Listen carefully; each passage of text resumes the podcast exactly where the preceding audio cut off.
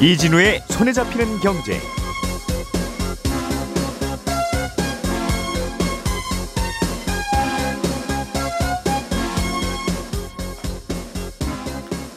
안녕하십니까 이진우입니다.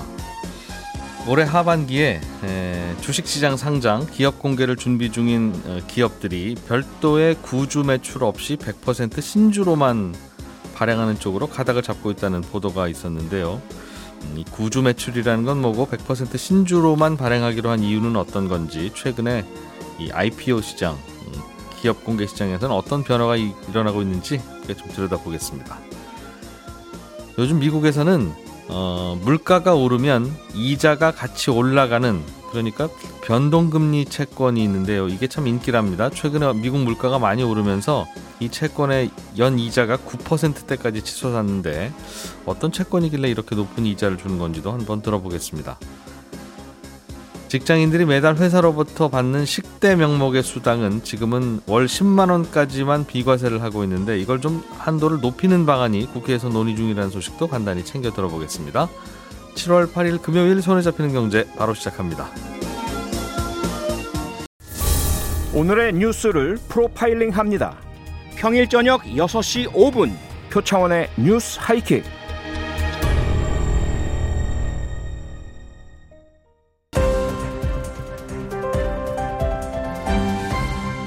이진우의 손에 잡히는 경제. 예, 경제 뉴스 정리하는 경건하고 즐거운 시간 시작해 보겠습니다. 김현우 소장, 박세훈 작가, 그리고 오늘은 금요일이라서 안승찬 기자도 함께 나와 있습니다. 어서 오십시오. 네, 안녕하세요. 네, 안녕하세요. 예, 박 작가님이 준비한 소식부터 들어보죠. 예. 어, 직장인 월급 봉투의 명세서 중에 식대라고 하는 게 있어요. 네. 중식대 뭐 이렇게 쓰기도 네. 하고. 이게 비과세인데 이 한도를 높이는 방안이 국회에서 논의되고 있다 이런 소식이네요. 그렇습니다. 오늘은 기분 좋은 금요일이니까 대다수 직장인들이 기분 좋을 것 같은 소식 하나 들고 왔습니다. 예. 자, 예를 들어서 주식회사 박세훈이라는 회사가 네. 구내 식당을 차린 후에 회사가 예. 예, 그 회사 직원인 이진우 부장, 안승찬 과장, 김현우 대리에게 매일 아침, 점심, 저녁을 준다고 가정을 해보죠. 음. 그러면 이 회사에 다니는 이진우, 안승찬, 김현우는 밥값으로 따로 비용을 지불하지 않아도 될 겁니다. 회사가 네. 밥을 다 주니까요. 그, 예. 예. 뭐 물론 그래도 사 먹을 수도 있죠. 뭐, 사 먹을 수도 있고요. 네. 근데 그 한 달간 먹는 식비가 요즘 물가로 한월 50만 원이라고 해볼게요. 정확하게는 음. 이제 식재료비가 월 50만 원 정도 드는 거겠죠, 1인당. 네네. 그럼 주식회사 박세훈의 직원들은 사실상 월급에 50만 원을 더 받는 셈입니다. 회사로부터? 그렇습니다. 돈 대신 밥으로 받을 뿐이지만. 그렇죠. 예. 그런데 그 50만 원에 대해서는 정부가 따로 세금을 물리진 않습니다. 음흠. 이건 그냥 회사가 직원을 위해 제공하는 복지 차원이다. 이렇게 보는 거거든요. 음흠. 그런데 주식회사 박세훈이 구내식당을 운영해 보니까 이건 기껏 밥 해줬더니 반찬이 부실하네 어쩌네 미국 회사 구내식당은 안 그러던데 이런 소리나 듣고 직원들의 불만이 많아요. 그럴 수 있죠? 그럴 예. 수 있습니다. 충분히. 예. 특히 미국 구내식당 쪽 얘기가 많이 나올 수가 있는데. 그럴 수 있습니다. 예. 그래서 아 이거 도저히 못 해먹겠다. 그냥 구내식당 접고 직원들한테 밖에서 밥 사 먹으라고 하자. 라고 하면서 월에 50만 원을 월급 외에 식대 명목으로 주면 예. 이때 현금으로 주는 50만 원에 대해서는 정부가 세금을 매깁니다. 그러겠죠. 월급에서 세금 떼듯이 그렇죠. 명목이 식대든 뭐 뭐든 간에 뭐든. 사실상 월급 더 준 거 아니냐 이렇게 음, 보는 거죠. 그런데 듣고 보니까 똑같이 회사에서 직원들한테 주는데 네. 밥으로 주면 세금을 안 떼고 네. 돈으로 주면 그 결국 밥값 준 건데요라고 네. 하더라도 그건 세금 떼고 그렇죠 불공정하죠. 그러면 조금 좀 이상하다 하는 생각이 드는군요. 그렇습니다. 월 예. 50만 원을 돈으로 받는 직장인 입장에서는 아니 그냥 회사에 구내식당이 없어서 돈 받고 이제 밥값 해결하는데 여기서 음. 세금을 더 떼냐 이게 말이 되냐 이런 생각이 들죠. 예. 그래서 정부가 에휴, 그래 그냥 회사가 밥값 명목으로 주는 것까지는 세금을 물리지 말자 이건 음. 너무하다. 라고 해서 예. 밥값 명목으로 나가는 수당은 10만 원까지는 세금을 안 물립니다. 한 달에 10만 원? 네. 아, 한 달에 10만 원은 회사가 구내식당 차려서 재료비로 쓸 수도 있고 네. 아 이것저것 번거로우니까 그냥 돈으로 줄게요 하고서 할 수도 있고 그렇습니다. 사실상 밥으로 주는 걸로 칠게 10만 원은 그렇죠. 음. 이렇게 회사가 직원에게 주는 수당들 중에 세금을 안 매기는 걸 비과세 수당이라고 하는데 예. 이 10만 원이라는 기준이 대략 20년 전에 정해진 기준이거든요. 아, 한 달 밥값이 10만 원이면 됐지. 10만 원이면 뭐 밖에서 나 먹어도 사 먹어도 되지. 그렇죠. 하던 시절. 그렇습니다. 근데 음. 그동안 물가도 많이 올랐고 특히 최근에 물가가 더 많이 오르고 있으니까 이 한도를 좀 높이자는 법안이 국회에서 발의가 음. 됐어요. 음. 대략 20만 원 정도로 높이는 걸로 얘기가 되고 있는데 예. 국민의힘 쪽 의원들이 발의를 한 거지만 야당인 민주당도 음. 20만 원을 올려야 한다는 데 반대를 안 하고 있으니까 예. 이번 임시국회에서 통과될 가능성이 매우 높습니다. 높다. 음, 알겠습니다. 이러 이러면 그러면 결국은 한 달에 10만 원까지만 비과세를 해주다가 네. 한 달에 20만 원을 비과세를 해주면 똑같은 월급 받더라도 세금을 조금 덜 떼겠네요. 그렇죠. 덜 떼게 되는 겁니다. 음, 정부 입장에서 볼 때는 세금이 덜 들어오는 거고요. 예, 그 식비 한도를 지금보다 10만 원 늘린다면 이것도 계산이 좀 복잡한데 네, 단순하게 좀 계산을 하면 과세 표준연 4,600만 원에서 8,800만 원 이하다. 그럼 1년에 28만 8천 원 정도 세금 덜 냅니다. 월에 한 2만 4천 원 덜 내는 거고요. 예, 과세 표준 1,200만 원 초과 4,600만 원 이하인 경우는 연 18만 원, 월 15,000원 정도 덜 내게 되는 겁니다. 근데 다만 원래부터 10만 식비가 10만 원이었던 직장인 직장인들 물가가 오르거나 말거나 여전히 식비가 10만 원으로 고정돼 있다면 사실상 한도를 올려줘도 어, 이 혜택을 좀 볼 수가 없고 예, 그동안 비과세 한도를 핑계로 식비를 10만 원으로 묶어줬던 회사들이 음. 만약에 국회에서 이제 비과세 한도 20만 원을 올리면 네, 아이, 한도 올라갔는데 20만 원을 올려주세요.라고 해서 이걸 올리 음. 식비 명목을 올리면 도움이 될 겁니다. 근데 이거는 뭐 어차피 월급 봉투를 분류 칸막이를 어떻게 하느냐의 문제라서 그렇죠. 네. 모든 회사는 바보가 아니라면 월급 봉투에서 식비 20만 원 이렇게 쓰겠죠. 그렇습니다. 어, 다 그렇게 쓸 겁니다. 예, 그렇게 안 쓰면 이거는 항, 항의해야 되는 근로자가 왜 밥도 안 주면서 세금 처리도 이상하게 합니까? 그렇게 할 수 있는 건데 오늘 오늘 근데 박 작가님 말씀해 주신 이 내용을 들어보니까 그러면 회사에서 예를 들면 어, 어린이집을 운영한다. 네, 그러면 한 달에 1인 어린이 1인당 뭐 한 3, 3 40만 원 든다고 치면 네, 그거를 그렇게 혜택으로 주면 비과세고 네, 월급으로 줘서 그 월급 받은 근로자가 동네 어린이집을 보내면 그거는 세금을 세금 떼고 내죠. 그것도 이상하네요. 그것도 그렇죠. 자기 차량 보조금이라고 해서 네. 자기 차량 갖고 다니는 사람들도 한 20만 원까지는 세금을 안 음, 냅니다. 안 그러면 회사 차를 회사 차, 주니까 그렇죠. 역시 중식대랑 마찬가지인데 그렇습니다. 세상에 회사에서 주는 게 이게 한둘이 아니잖아요. 네, 예를 들면 회사에 도서관을 차려줬다. 네, 그러면 안 그러면 직원들은 세금 떼고 받은 월급에서 책을 사서 볼 텐데 네, 이거는 또 비과세면 이런저런 사내복지가 많은 회사는 네. 사실상 탈세를 하고 있는 거다. 그렇게 볼 수도 있겠네요. 뭐 좋은 회사이긴 뭐, 뭐 한데 불법은 정부 입장에선 아닙니다. 그렇죠. 불법은 아닙니다만. 그렇죠. 음, 월급으로 다 주고 네, 세금 떼고 네. 그걸로 어, 사 먹, 사 먹거나 책을 사 읽거나 하도록 네. 해야지. 회사에 왕국을 세워놓고 그 안에서 다 해결하라고 하면 네. 회사에 병원을 하나 차려놓으면 그 병원비 안 드는데 그것도 다 비과세 아니겠습니까? 그런 생각이 얼핏 드네요. 음, 아니, 다음 아이템이 김현우 소장님 거라서 이- 비슷한 혜택을 네. 그런 복지를 못 주는 중소기업들이나 뭐 조금 소규모 기업들한테 비과세 혜택을 넓혀주어야 되나 싶습니다. 그래서 거들 세금은 걷고 네. 어, 그 세금으로 뭐 어떤 기업 혹은 어떤 음. 분들에게 어떤 복지 혜택 주는 거야? 그거야 그 다음 문제인데 네.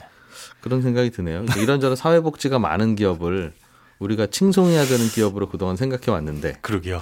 생각해 보니까 이거는 어, 뭐 불법까지 아닙니다만 세금을 상당히 덜 내고 있구나 네. 하는 생각이 드네요. 김현우 소장님 최근에 그 어, 주식시장에 상장하려고 하는 신입생 기업들이 모여 있는 IPO 시장 네. 여기에 분위기가 좀 이상해지고 있는 모양이에요. 네, 아, 공모주라고 하죠. 근데 이상해지는데 사실은 이 공모주 투자하시는 분한테는 좀 좋은 소식일 수도 있습니다. 음. 지금 뭐 컬리, 소카, 현대오일뱅크 그리고 굵직굵직한 기업들이 그 주식시장에 대비를 준비 중인데 네. 작년 재작년하고는 다르게 이제 구주 매출이란 걸 줄이거나 없애는 모습을 보이고 있어요. 음. 그러니까 기업이 상장을 할 때는 원래 주식을 새로 발행해서 회사에 필요한 자금을 마련할 수가 있죠. 그러니까 예를 들어서 공모 금액이 100억 원이다. 그러면 만 원짜리 주식 100만 장 새로 발행하고 네. 이 주식을 시장에 공개적으로 팔면 음흠. 100만 원, 아, 100만 장 곱하기 만 원 해가지고 100억 원의 현금이 회사 돈으로 들어오잖아요. 그렇습니다. 그럼 그 돈으로 회사는 뭐 공장도 짓고 뭐 연구 개발도 하고 사업도 확장할 수 있고 그러면 이제 성장할 가능성도 높아지고 아 여기 잘 되겠다 싶어서 주가도 올라가고 네. 요게 이제 뭐 선순환이라고 할 수 있는데 음. 실제로는 많은 기업들이 이렇게 주식을 새로 찍어내기만 하는 게 아니라 어, 상장하기 오래 전부터 여기 회사 사장님은 물론이고 네. 여기에 투자하신 투자자들, 뭐 음. 가족들 뭐 이렇게 해가지고 예, 주식들이 굉장히 많을 거 아니에요. 그렇겠죠. 그런 주식들을 시장에 파는 걸 이제 구주 매출이라고 합니다. 이미 음. 있는 주식들을. 그래서 예를 들어서 공모 금액이 아까처럼 100억 원인데 이 중에 구주 매출이 50%라고 한다면 그냥 기존 주주들이 가지고 있던 주식을 예. 50억 원에 팔겠다. 음. 그러니까 사실은 회사로 돈이 들어오는 건 100억 중에 새로 들어오는 건 50억이고 네. 나머지 50억 원어치는 그냥 주인만 바뀌는 거죠. 음, 그러다 보니까 결국에 이런 구주 매출 비중이 높으면 높을수록 어, 새롭게 이 회사 주식을 사려고 하는 분들한테는 좀 매력이 떨어지는 거고. 네. 그래서 일반적으로는 구주 매출의 비율이 높은 건 대체로 좀 부정적인 요인이라고 볼 수가 있습니다. 음흠. 근데 작년처럼 뭐 재작년처럼 주식시장이 뜨거울 때는 구주, 매, 구주 매출 비중이 높, 높으면 안 좋습니다라고 하더라도 네. 핫했거든요. 사람들이 많이 찾고 그랬는데 똑같은 주식인데 뭐 사장님 개인 주식이건 새로 발행한 주식이건 무슨 상관이냐. 그렇죠. 음. 어, 그냥 빨리만 싸게라도 빨리 가지자라고 네. 했는데 이제 시장이 안 좋아지다 보니까 올해 이 IPO를 추진했던 여러 기업들이 수요 측에서 실패를 했어요. 그러다 보니까 상장을 뭐 철회하거나 지연하거나 에, 연기하거나 이랬는데 음. 그렇기 때문에 이제 구주 매출 비중을 높, 이, 낮추는 회사들이 굉장히 늘어나고 있습니다. 그러면 똑같은 주식인데 네. 어, 설립자, 창업자가 갖고 있던 주식 팝니다라고 하면 사람들은 싫어하고 네, 새롭게 찍어서 주, 드리겠습니다라고 하면 그건 좋아한다는 뜻입니까? 그렇습니다. 똑같은 주식인데. 똑같은 주식이지만 사실 주식을 받는 입장에서는 그래도 예. 이 회사에 새로운 자금이 들어오느냐 그리고 또 회사 사장님이 음. 본인 지분 팔고 나간다라고 한다면 아 이제 이 사장님이 회사 버리는 건가? 아, 이 공모 가격, 이 주식 가격을 네, 싸게 사야 되는데. 그렇죠. 사장님이 팔아? 팔려면 또 그럼- 비싸게 그러면 이건 싼 주식이 아닌 것 같은데? 라는 생각이 들기 시작했다, 투자자들이. 음. 이런저런 이유들을 추측할 수 있기 때문에 구주 매출 비중이 높으면 네. 대체적으로 아 이 공모주는 좀 별로야 라는 게 일반적이었는데 음. 예. 그래서 그 비중이나 비율을 줄이고 있습니다. 창업자도 인간인데 네. 왜 주식을 싸게 팔고 싶겠냐? 비싸게 팔고 싶지. 그런데 지금 이렇게 많이 판다는 건 그렇죠. 지금 가격이 비싸다는 뜻이네. 네. 라는 생각을 한다, 투자자들이. 그런 추측을 할 수 있는 거죠. 충분히. 그렇다면 창업자는 돈을 어디서 뽑니까? 그러게 처음에 창업할 말입니다. 때는 자기 돈 끌어들이고 뭐 해서 여- 이것저것 빚도 지고 해가지고 만들었을 거고 맞습니다. 상장을 해도 자기 주식을 못 팔면 네, 월급만 받아가세요라는 뜻인데 그렇죠. 또 스타트업이 뭐 이렇게 월급을 많이 줍니까? 아무리 창업자지만 맞습니다. 할 수도 있으면 예, 돈은 언제 버나 하는 생각. 그렇죠. 음. 사실은 스타트업을 창업해가지고 돈을 벌 수 있는 건 이걸 뭐 exit라고 하잖아요. 이렇게 네. 이렇게 회사를 잘 키워가지고 상장하면서 그 회사를 창업한 창업주 그리고 여기를 믿고 투자해 준 투자자들은 음. 예. 이렇게 상장을 할 때 기존에 갖고 있던 주식을 좀 비싸게 팔아서 음. 돈을 벌고 여기에 이제 전문적으로 투자하는 투자자들은 그 돈을 회수해서 또 다른 스타트업에 또 투자를 하고 예. 리스크를 감수하면서 음. 이래야 사실은 선순환이 이루어지는 거라 이 구주 매출이 반드시 나쁜 것만은 사실은 아닙니다. 이게 뭐 좋고 나쁜 건 아닌데 예. 공모주를 투자하는 사람 입장에서만 사실은 좀 부정적인 거죠. 음, 그런데 아, 지금 시장에서 이 구주 매출이 높다 보니까 사람들한테 인기를 못 끈다라고 판단을 해서 일단은 상장부터 시키자. 네. 상장을 시켜놓으면 언제든 그 공개된 시장에서 우리가 주식을 팔 수는 있으니까 아, 상장이 급선무다라고 생각을 해서 발행사 그러니까 그 회사라든가 주관사가 아, 기존 투자자나 이런 분들을 설득을 하고 있는 거죠. 공모가가 이 정도면 싸다는 어필을 해야 되니까 말로 설득하기에는 참 쉽지 않고 네. 제가 한 주도 안 파는 거 이걸 보십시오. 보세요. 우리도 안 팔잖아요. 얼마나 싸면 제가 한 주도 안 팔겠습니까? 이 얘기를 하고 싶다는 거군요. 네. 그러다 보니까 실제로 지난달 5월하고 6월에 IPO 추진한 10개 기업 중에 9개 기업이 구주 매출이 하나도 없이 신주 100%로만 모집을 했어요. 예. 이건 분위기가 굉장히 많이 달라진 건데 여기에 이제 최대 주주가 상장 후에도 나 주식 안 팔겠다. 예. 아, 이렇게 약속을 해놓는 걸 보호 예수라고 하거든요. 음. 이 보호 예수 기간도 지금 보니까 6개월이 제일 짧은 거고 대부분 2년에서 3년까지 걸어 놓습니다. 저는 2년에서 3년 동안 주식 안 팔겠습니다. 그렇다면 대주주는 창업 후에 상장시키고 상장 후에 2년, 3년 후까지도 네. 이론적으로는 돈 나올 곳이 하나도 없는 거네요. 그렇게 볼 수 있겠죠. 음, 이론적으로 물론 이제 구멍은 있겠지만 네. 알겠습니다. 어. 이러니까 이제 창업하기 전 또 중간 중간에 네. 친구, 친척, 친인척, 가족 명의로 파킹을 해놓는 게 예 결국은 또 악순환인 거예요. 그렇습니다. 그러겠죠? 예. 어, 무리하게 막는다 싶으면 방어를 하겠죠, 스스로도. 충분히 미리미리 준비를 하죠. 음. 자, 안승찬 기자님. 네. 미국에서는 연 9%가 넘는 채권인데 이게 또 뭐 어떤 이상한 회사 회사채가 아니라 국채라고 해서 네. 그런 게 인기라고 하는 얘기가 있네요. 뭡니까? 미국 얘기인데 예. 미국 재무부가 판매하는 뭐 저축 채권이 여러 종류가 있습니다. 네. 아, 근데 요즘 그 중에서 인기 있는 게 이제 Series I Savings Bond라고 해서 어, 줄여서 그냥 I bond라고 부르거든요. 음. 이름에 I가 들어가 있으니까 이 I가 이제 인플레이션의 I를 뜻하는 어, 그런 뜻입니다. 그래서 물가 상승률이 이자에 반영된다 하는 음. 게 이제 아이 본드인데 이게 말씀하셨다시피 미국에서 요즘 굉장히 인기예요. 어, 물가 상승률을 반영하는 채권이기 때문에 요즘 미국의 물가가 워낙 높잖아요. 예. 현재 구- 어, 금리가 9.6%까지 뛰었거든요. 음. 이게 미국 정부가 발행하는 거라서 부도날 확률이 사실상 거의 없는 채권인데 1년에 9%대 금리 주니까 음. 뭐 그야말로 너도 나도 I bond 사려고 안달이 났다. 뭐 그러고 있고 조금 우스갯소리로 요즘 미국 사람들이 서로 만날 때 인사말로 너 I bond 샀니? 이렇게 안부, 안부를 묻는다는 얘기가 있을 정도의 뭐 조금 음. 과장된 얘기긴 하겠습니다. 그런 기사도 있고 예. 이게 미국 재무부 사이트를 통해서 채권 구매해야 되거든요. 근데 음. 워낙 사람들이 몰려서 이게 전화 인증을 통 응을 해야 되는데 예. 콜센터에 뭐 몇 시간, 두세 시간 기다리는 일도 다반사다. 그래서 음. 뭐 며칠 전에 월스트리트 저널에 나온 기사를 보니까 네. 당신이 인플레이션에 미치지 않았더라도 아마 음. 아이본드 때문에 미칠 수 있다. 뭐 이런 기사도 있던데 뭐 아무튼 그만큼 선풍적인 인기를 누리고 있다. 뭐 그런 분위기인 것 같습니다. 아니 미국 정부가 1년에 연 9%대 금리를 준다고 하니까 네. 너도 나도 뭐 아니 저라도 사고 싶을 것 같은데. 네.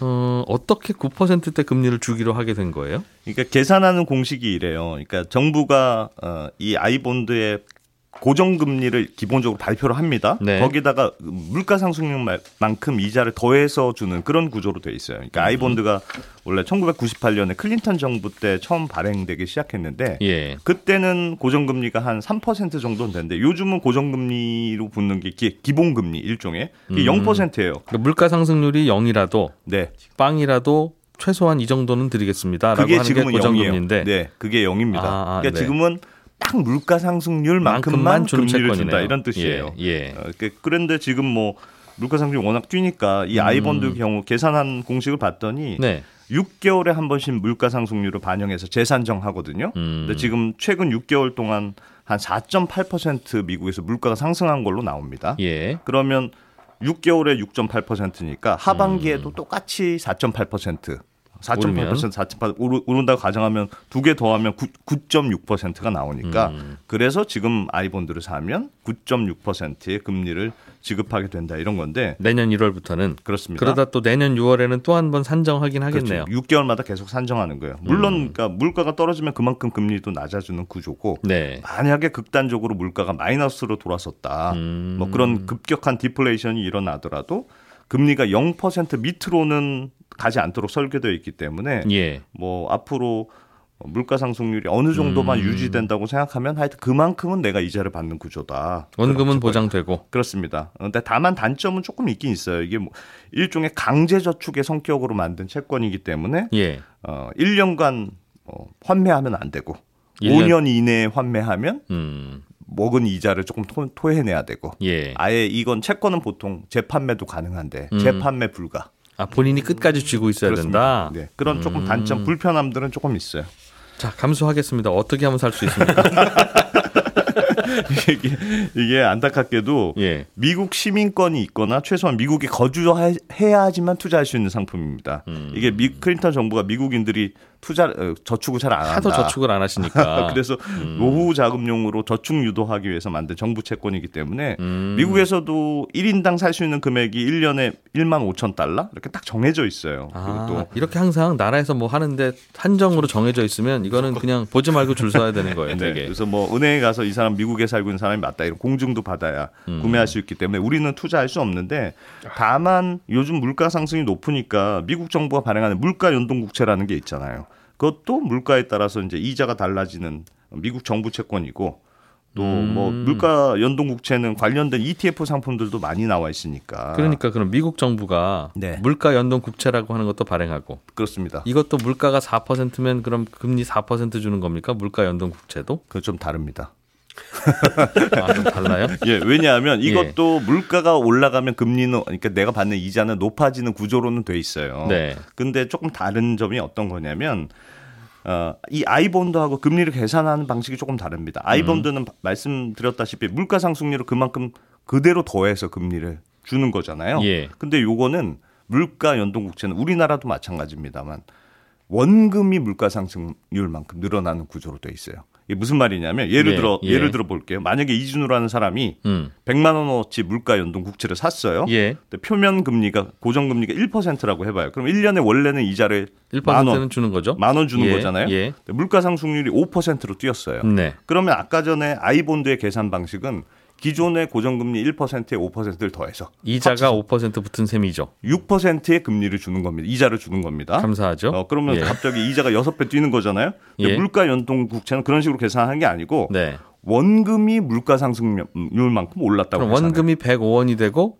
그렇습니다. 이자가 1, 1원이 붙으면 그렇죠. 105원에 1%만 준다. 그러면 그거나 그거나 원금이 100원이고 물가가 5% 올랐으니 이자를 5 더해서 네. 105원에 원래 드리겠다고 한 거 1원 드리겠습니다 하면 106원이고 네. 그게 아이본드고 네. 이건 물, 가 연동 국채는 원금이 100원인데 물가가 5만큼 올랐으니까 원금을 105원이라고 생각하고 계산하 거기다 곱하기 1%를 하는 거예요.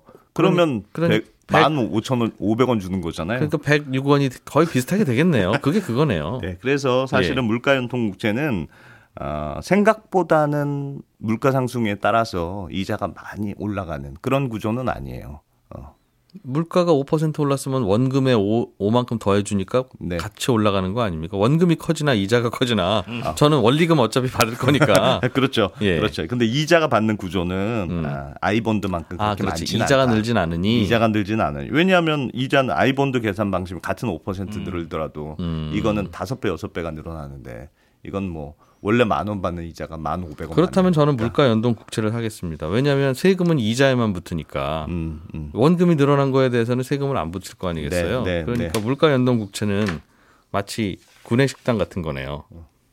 어, 그 세금을 안 붙이는. 네, 음.